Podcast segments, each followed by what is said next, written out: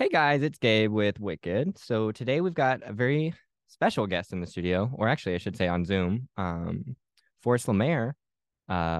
So Forrest. Hi, how's it going? Good, how are you? Doing all right, thanks. So let's start from the beginning. Can you tell us a little bit about how you got interested in making music and making a career out of music, what your journey looked like from your first album to where you are now? Good question. I never really think about this until I get asked. So music for me has been this weird kind of thing that exists on a whim. I don't really know. A fluke, I guess. I've been making music since about 2003 of January. And I didn't start Mr. Kitty till 2005 when MySpace was around. And I completely existed online as a cat with a bow tie until about 2009. And then I was like, I think I need to be a little bit more present in this if it's going to be serious. So you said you started on MySpace? Yeah, I had stuff on Zanga, if anybody remembers, but yeah, I've been around for a minute.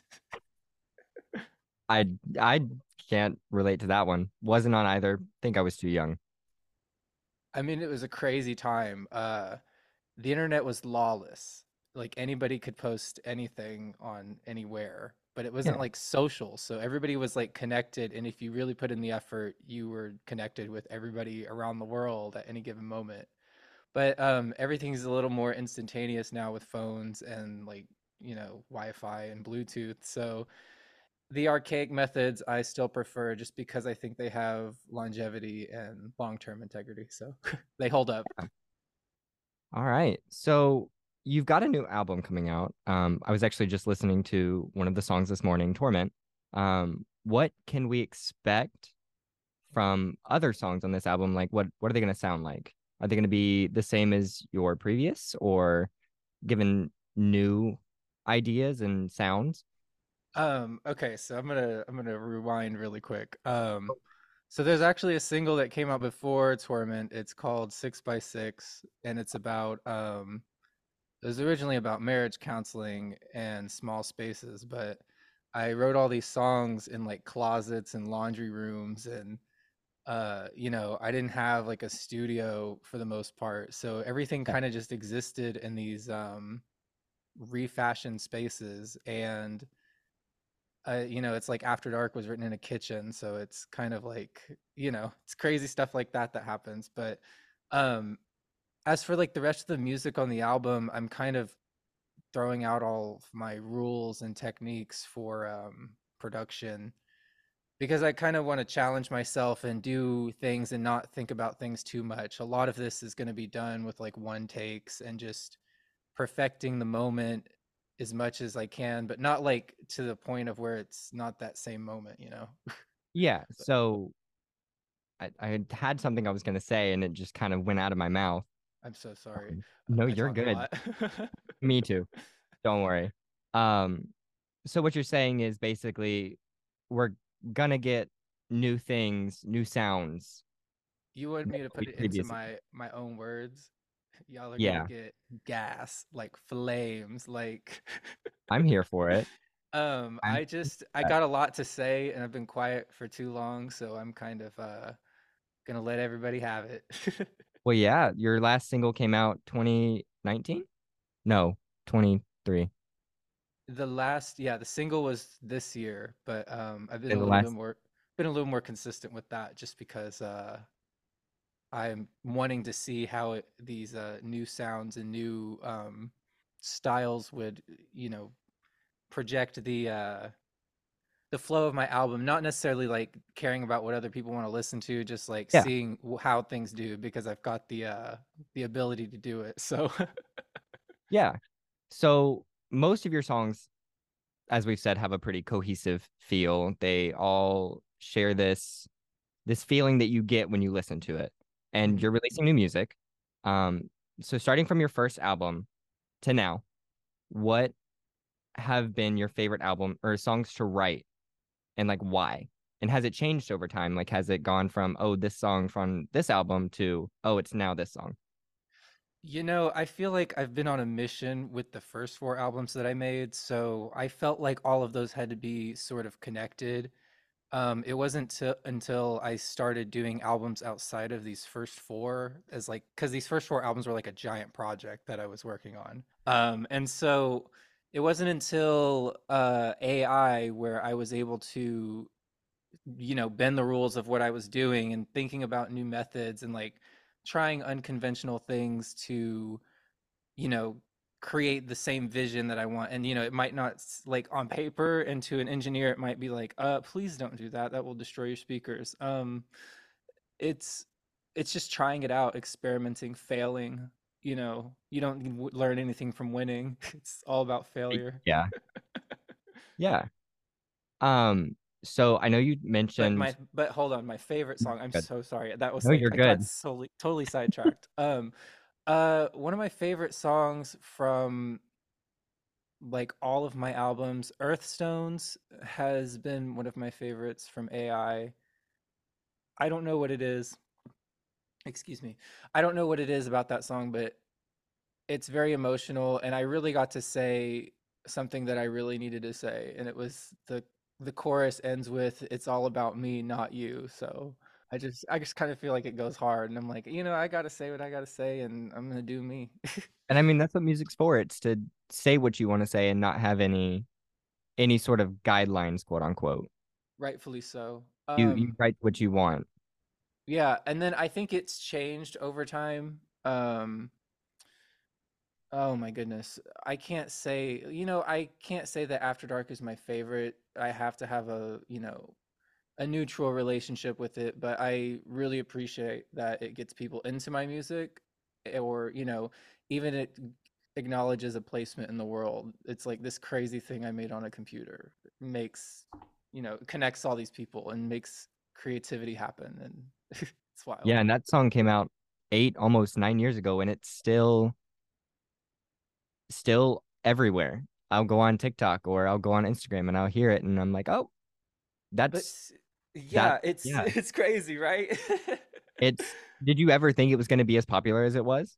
I'm going to tell you what, when I made that song, I wrote it as like, it was one of those tests that I gave myself, and it was about making a cheesy 80s song, because everything else that I had made up until that point, I was like, you know, this is a little more upbeat, you know, all this is crazy. And it all happened like because I pressed the wrong button on my drum machine and it played everything in halftime.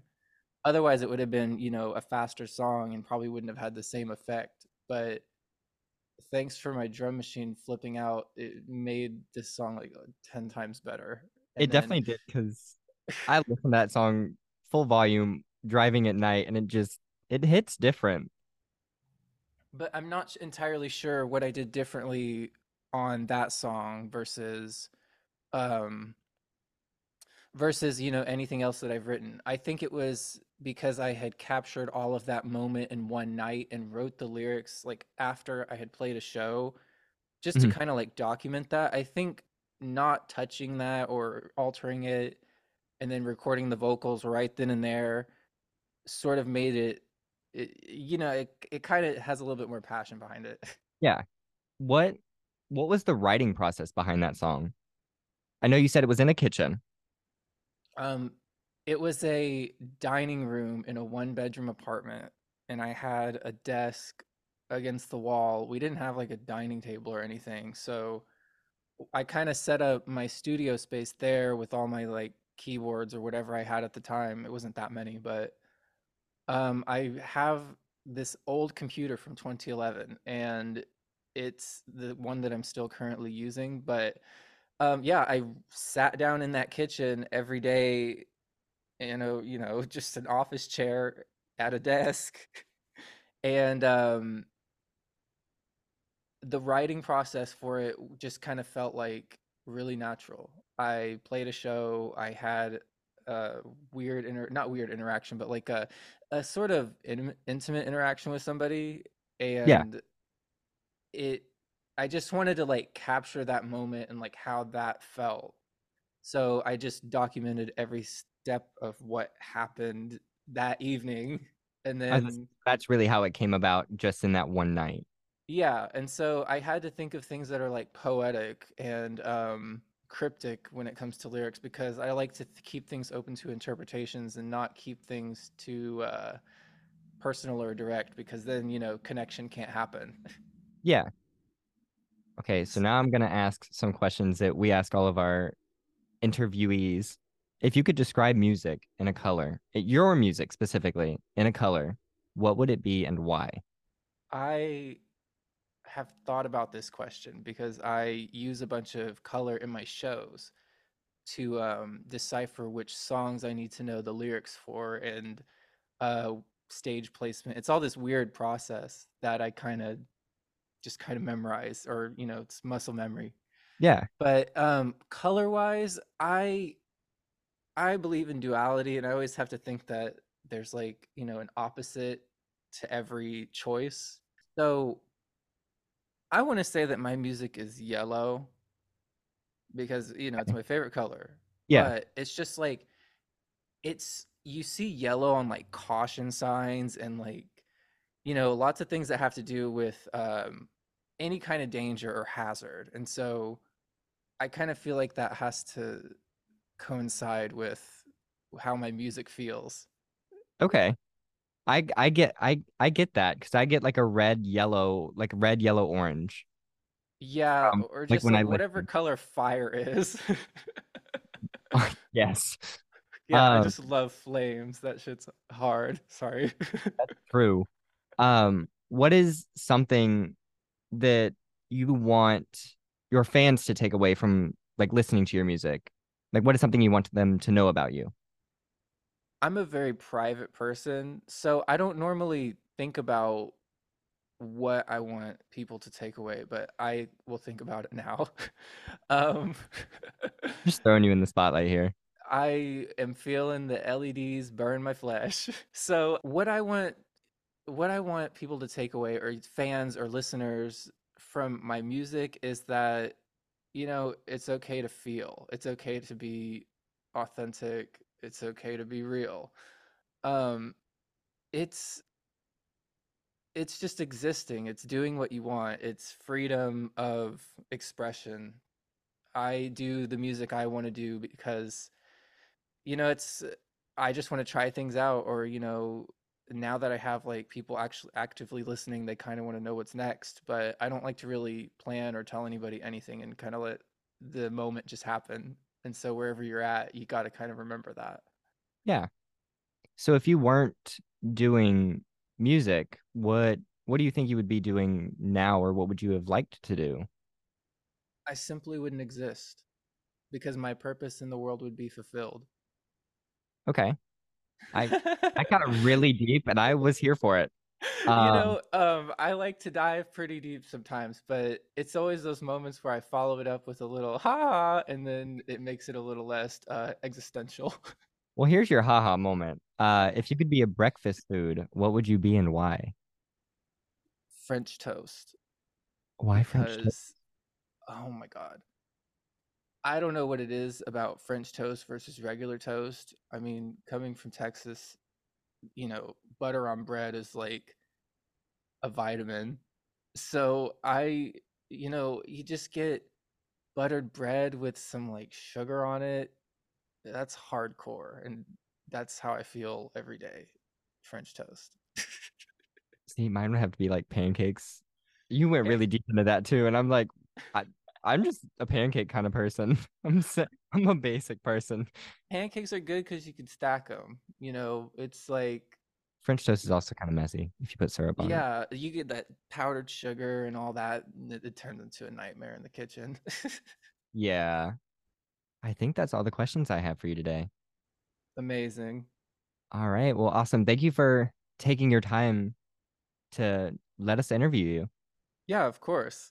It's been wonderful. Thank you so much. Thank you. Thanks. Bye. Bye.